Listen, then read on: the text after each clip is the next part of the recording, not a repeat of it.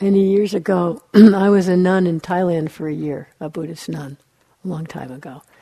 And um, this is a little story about some things I learned about generosity and humility from being with some of the other nuns.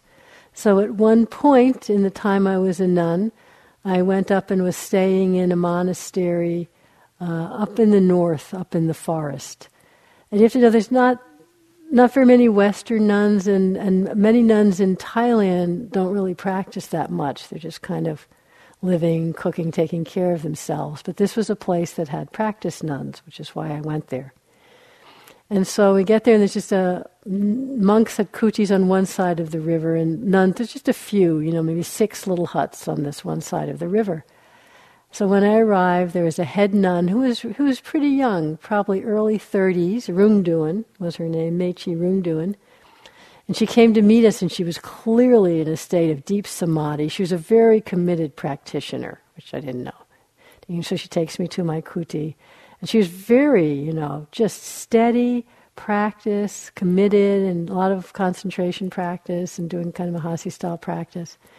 And the way it works in Thailand, in nunneries, in, mo- in monasteries, is pretty much anyone can just show up there. You don't call and make a reservation, at least not then. So this was way out in the country, but really, at any given day, all of a sudden, you know, five new monks could show up, ten new nuns could show up. I mean, it didn't it often, but it could. So ten new nuns show up. There's only five or six kutis. Where are they going to go?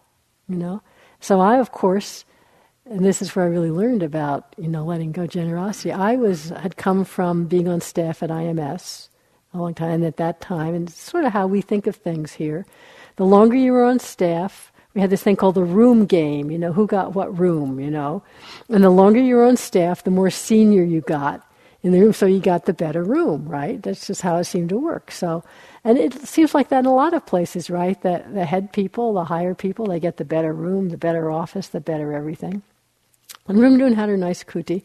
So when ten nuns show up, I'm like, oh, they better not put someone in with me, you know.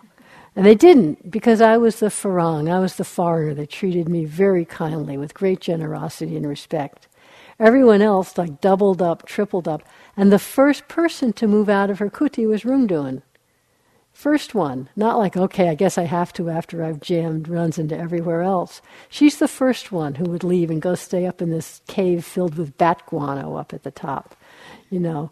And not a murmur, just like, of course that's what you do.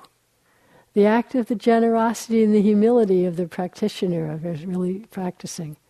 And it just so touched me. Not enough to give up my kuti. But I was never asked to. But I saw that over and over. It wasn't a one time thing. And some that's really stuck with me as a way of, oh, that's what practice is really about. You know, that's really what the manifestation of practice is. This just this like immediate sharing generosity, not holding on to status, not holding on to sense of self in that way. So that was just a, just one little moment, one little day, but it was inspiring to me, the sense of what a life of practice can be about. So, just the little act of generosity of sharing the merit is an act of generosity. It's a great movement of wisdom, a movement that comes from our steadiness of awareness. Generosity naturally arises, and it's a happy, it's a joyful state of mind and heart. So may you rest well. See you tomorrow.